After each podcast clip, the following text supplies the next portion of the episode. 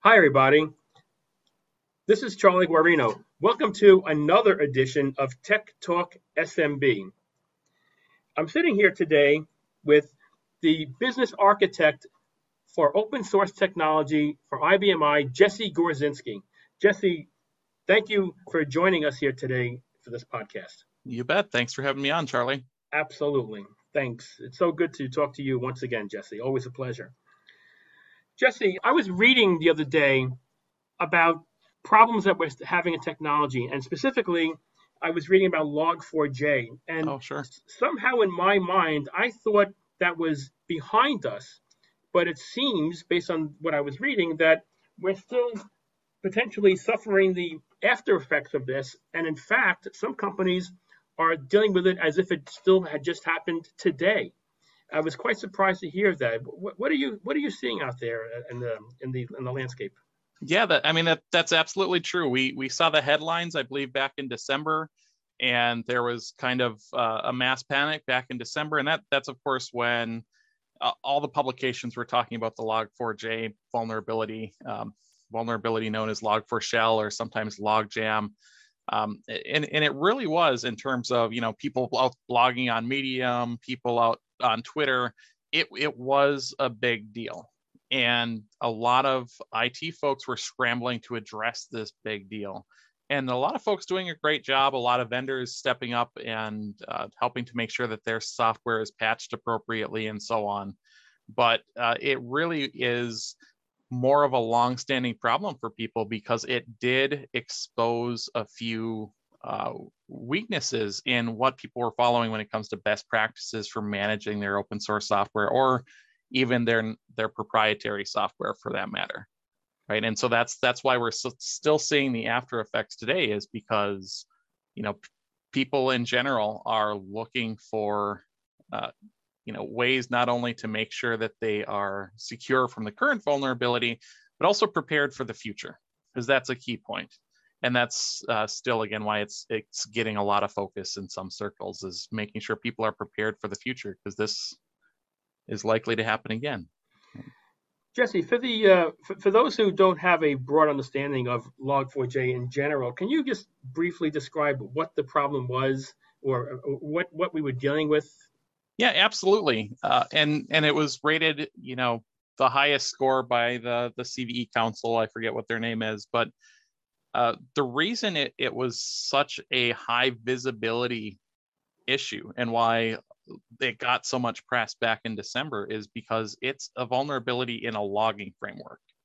And in order to exploit the vulnerability, all you needed to do is somehow trigger a malicious string to be written through that logging facility, right? So if, if you have an application that's sending stuff to log files or publishing events to an, you know, an ActiveMQ, JMSQ, or something like that, if you could somehow get that uh, a, vulnerable or a, a malicious string logged through that framework, Log4j would actually go out and connect to a remote system to get more information, right? So use this JNDI technology in Java but it would it would detect this keyword and it would actually go connect to a remote system and start getting code to execute to, to get more problem detail or uh, information about whatever event it's logging, which is a very powerful feature. But if you're a malicious user, you can exploit that and have it run some malicious code, right? So you can stand up your own malicious code and, and be able to tell somebody to run it, which is why it's why it was so bad, right? um, you know, because it, it also then didn't require it didn't require somebody to be a PhD hacker extraordinaire to be able to exploit necessarily. It's just it, it's in a logging framework, and so that that's why it was so pervasive. And my impression of everything I've read about this and people whom, whom I've spoken with seems that we were really caught flat-footed on this. Like this came, it, it literally just appeared one day in the news, and then it kind of it never stopped since then. So that kind of begs the question: How was it that we were seemingly caught flat-footed on this? That, that I mean, I guess it was a hack, I suppose, right? But but that's mm-hmm. how these things typically happen. Yeah, and I, and I would say there's there's two reasons for this. Reason number one is simply because the target software Log4j is so common.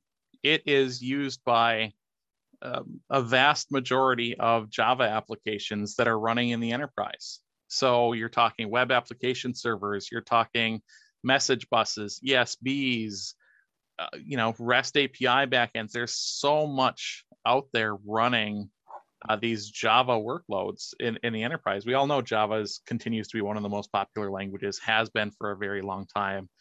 It has a very large ecosystem, especially for enterprise. And so now you have a logging framework which is used by a, a very large portion of all of these enterprise applications. And so when there, there's a vulnerability, you really have to look at any application that's running Java.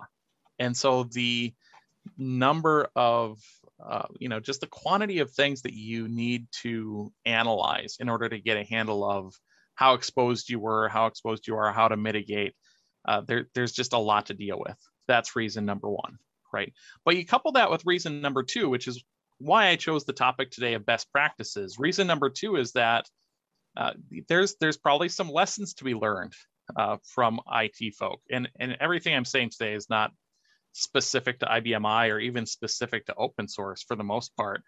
Uh, it, is that there's a lot of people when IT or when this Log4j vulnerability broke out, um, they didn't know for sure what their entire software stack looked like, right? And so I, I published a blog article back in December, um, or maybe it was January, where I talked about like some best practices for helping to avoid this stuff. And the number one is is just maintaining this software inventory, right? And a lot of people had a software inventory that was deficient or um, you know just not kept up to date so when something like this hit and it's like well any java application in your enterprise could now be uh, uh, affected right? Maybe you're running tomcat on a linux server somewhere you're running uh, some rest backend or something on a windows server. All of those things are now possible attack vectors but there were plenty of companies that said wait we don't even know what's running right? Um, and so you should be able to look at your system whatever your system is and, and, look at, for instance, all the ports that are listening and be able to confidently say what's running on each of those ports. What are all these services? And so this inventory is a huge part of the best practices, just understanding what software you're running, because that that's going to help you identify your action plan, also help you identify which vendors you need to work with for any third-party software that you're running to make sure that if there's a vulnerability that it's patched. You know, what comes to my mind here, Jesse, after hearing you say this, uh, I, I don't, I hate to use the word complacency because that that that sounds awfully um, insulting, perhaps. But but I, I know I know some shops when everything is running well, and this is not unique to open source. This is also running any platform. They're not keeping up with updates, for example, things like that. Or they may not even, as you said, the stack is mm-hmm. old in, in some cases. It just makes me think, doesn't that speak to how important it is to stay current and to keep your systems running optimally using the proper software fixes and patches? Oh yeah, ab- absolutely. And um, y- you know, in some cases that's that's very apparent, but it is easy to lose track of um, you know the age of your software that's running, whether it's you know again anywhere in your enterprise. Um, whether it's your web front end code or something running on the back end on pick your platform right? It's it's very easy to let that stuff fall out of out of date, and it it also again falls back on that software inventory. Know what you're running, and know to keep it up to date. But then couple that with the due diligence that is required to know when you need to update these things, right? So, for instance, all the major language runtimes, PHP, Ruby, Python, R, Rust, all, of the major programming languages have very good release cycles published up front right? So for instance, if you're running a Node.js application, you can go to the Node.js release working group webpage and you can see, okay, the version I'm running is going to reach end of life on uh, such and such date.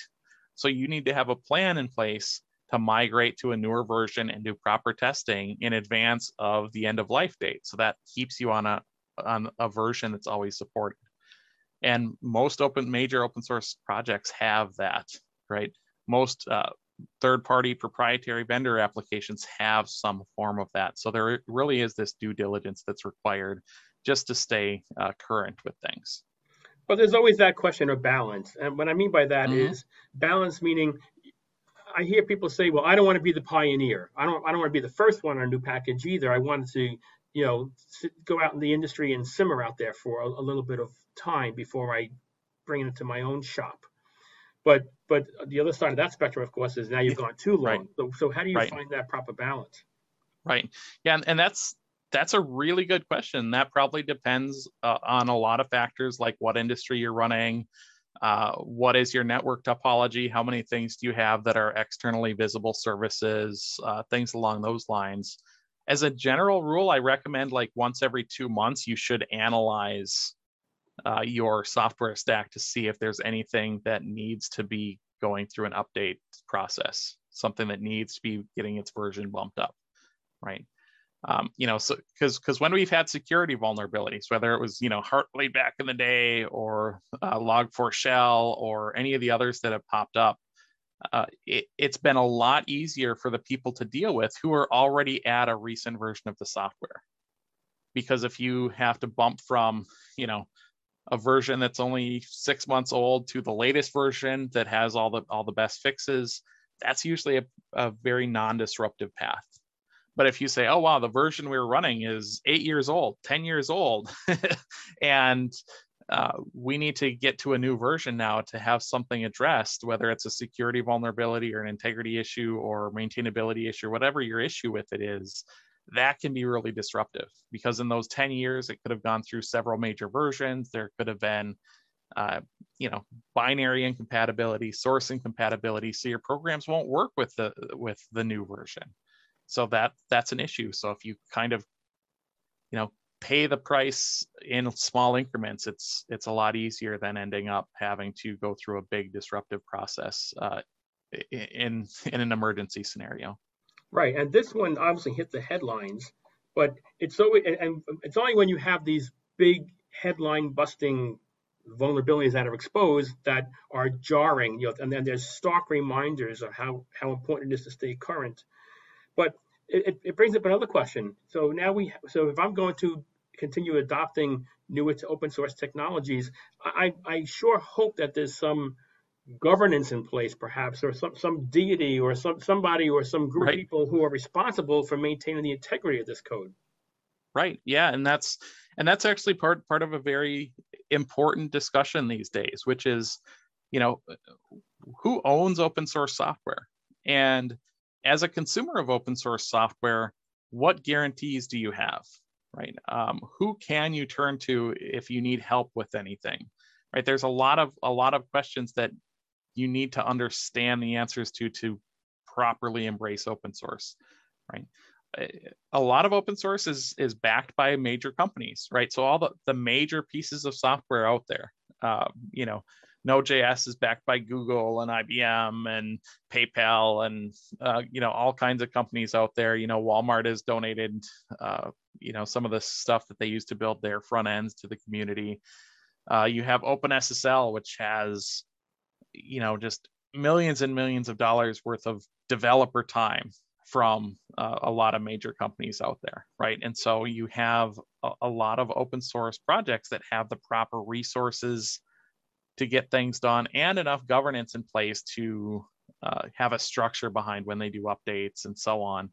Um, but you do end up falling into uh, some some portions of the world, whether it's again open source or proprietary. It's not unique to open source you you might be running packages that only have a couple guys who are maintaining it or one person that's maintaining it.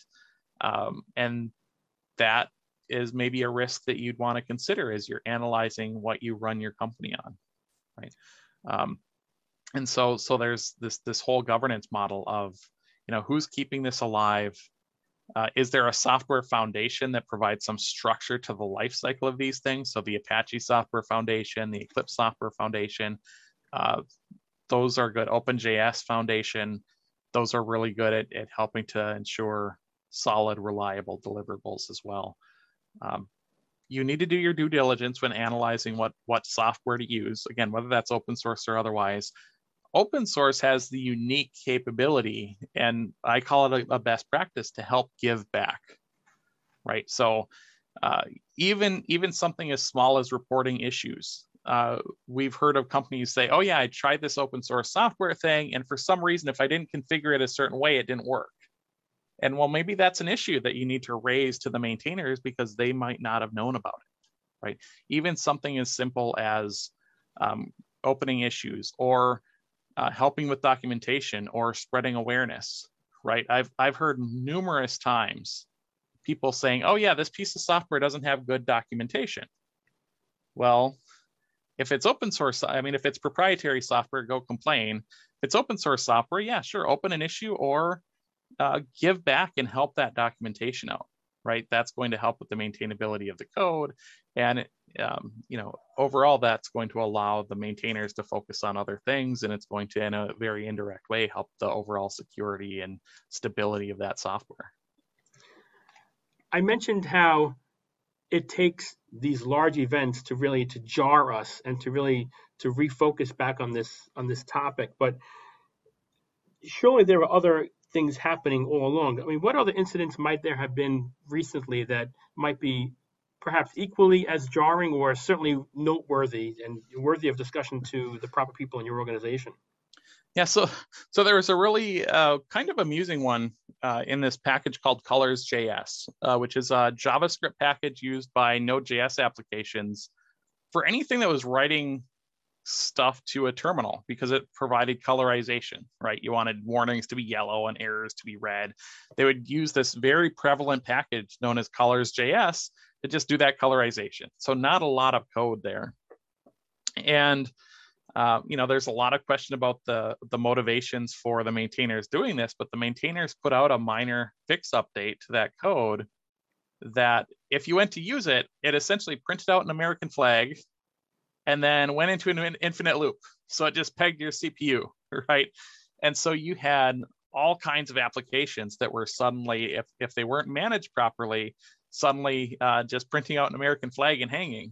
And um, you know there's lessons to be had there as well in terms of you know you could talk about governance and uh, things like that but you could also just talk about again best practices which include knowing the proper tool set for the software stack that you're running right? So in the colors js incident for example you know there's the npm tool which is what goes and fetches uh, software from the central repository to install it into your project to run everybody knows about npm install, but not enough people know about npm CI. npm CI is uh, there to ensure that when you run npm CI, you can recreate the exact same software stack that you used in test, right? Or you use wherever you established your, your package list.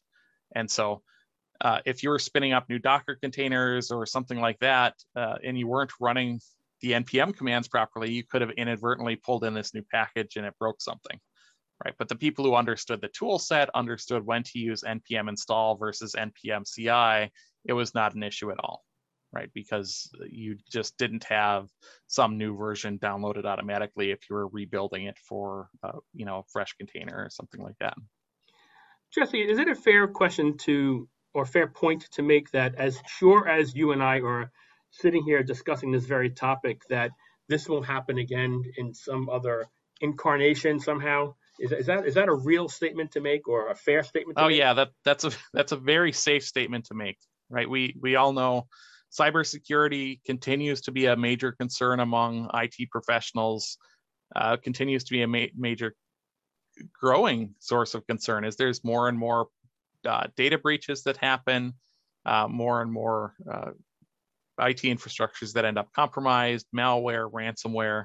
I mean, we're just seeing this stuff um, in in a in a trend that's not going downward right? So so yes th- there's going to be more things like this whether it's in open source software or proprietary software. You know i remember one of my first forays into this adventure i, I worked for a previous my previous employer before ibm i worked in the it department for a company in the finance industry and we were hit with uh, the bugbear virus. And and that was i mean this is 20 years ago now but it, it was this this very prevalent virus that essentially allowed you to or, or it would infect pretty much any internet connected computer that was a windows computer right um, things like this things like this happen and things like this will continue to happen. But the folks who are following the best practices of knowing their software stack, um, knowing it intimately, knowing what software they're running, what language it's using, what versions they're running, keeping informed of what's going on with that software. So maybe they know about trends and directions before it hits the headlines, and also um, being able to respond quickly. Those people will be able to handle any future events like this confidently. And we saw that uh, with several uh, several vulnerabilities that have been exposed in the past is that there's people who handle that very very well. And you can handle it confidently and very well if you keep a good software inventory you stay up to date and you keep in uh, keep informed of what's going on. Right. So we're not just sitting ducks. There are proper ways to to manage this risk certainly. And and how to be best prepared. So you've already mentioned things like due diligence and keeping your software stack current. Are there any other things that come to your mind about how we can uh, be better prepared or best prepared as best as we possibly can, so that the, the next time this does in fact happen, that we're not going to be caught up in the uh, the, wrath of this thing? Yeah, so so a couple things. I didn't really talk today about uh, keeping informed, but that's a really important element, right? There's uh, security vulnerabilities for all kinds of software, again, open source and proprietary, all the time. And there's databases that, that talk about security vulnerabilities. So you should make some effort to, to make sure that you're informed before it hits the big headlines, right? Um, in fact, part of the open source support for, you know, I'm, I'm assuming, you know, enough people running open source have support in place from IBM or from somewhere the, the IBM open source support offering includes this OSPRI proactive reporting something uh, offering that will, will proactively tell you about changes in your software stack, whether it's new versions with new features or uh, some security vulnerability that may or may not be actionable for you. Uh, and so you can get uh, alerted proactively about some of this stuff happening. And I'm not not meaning to uh, be a salesman for the IBM offering or anything, but do what you can to just stay on top of things, right? If, if you're running third party software from pick your vendor, make sure that you're on their mailing lists or on whatever contact method they have for letting their customers know if there's an issue, right? Because um, that's that's really key, you know. And so again, you couple all those things, you you can do all of this very efficiently, very confidently and this is and this discussion far exceeds just a security breach per se. There are other things that could be yeah. affected by this thing. I mean, think about like you know just maintaining the code, things like that. What are your thoughts on something like that? Yeah, ex- exactly. Right. This, uh, you know, following some simple best practices helps with. You know, you mentioned it, maintainability, auditability. Right imagine if an auditor comes in and says, What software are you running on this server over here? And you say, I, I don't know, there's a bunch of stuff, right? I can run a PS on my Linux system or a WRKACTJOB on my IBM i system, and there's a whole bunch of stuff there. Um, if you can't confidently say what everything is, that's that has an impact on your auditability position, right? How how's your posture when when somebody comes in and tries to uh, analyze what's going on, right? Is it prudent then, Jesse, to have somebody come in, an expert maybe, and uh, do some kind of uh, if, if you don't have the resources on your own to do proper maintenance on this, doesn't mean you just just disregard it. You you want to bring somebody in who has the wherewithal and can do a proper assessment before the auditors knock at your door. Yeah, de- definitely, um, because you know, as with any aspect of auditing, if you understand the questions and the concerns before the auditor starts asking questions about things, you're going to be in a better position. And so if you say, gee, I don't I don't think I'm in a good position to answer the questions that the auditors are going to ask, then it's it's good to reach for help, right? It's good to, to just be prepared for those things.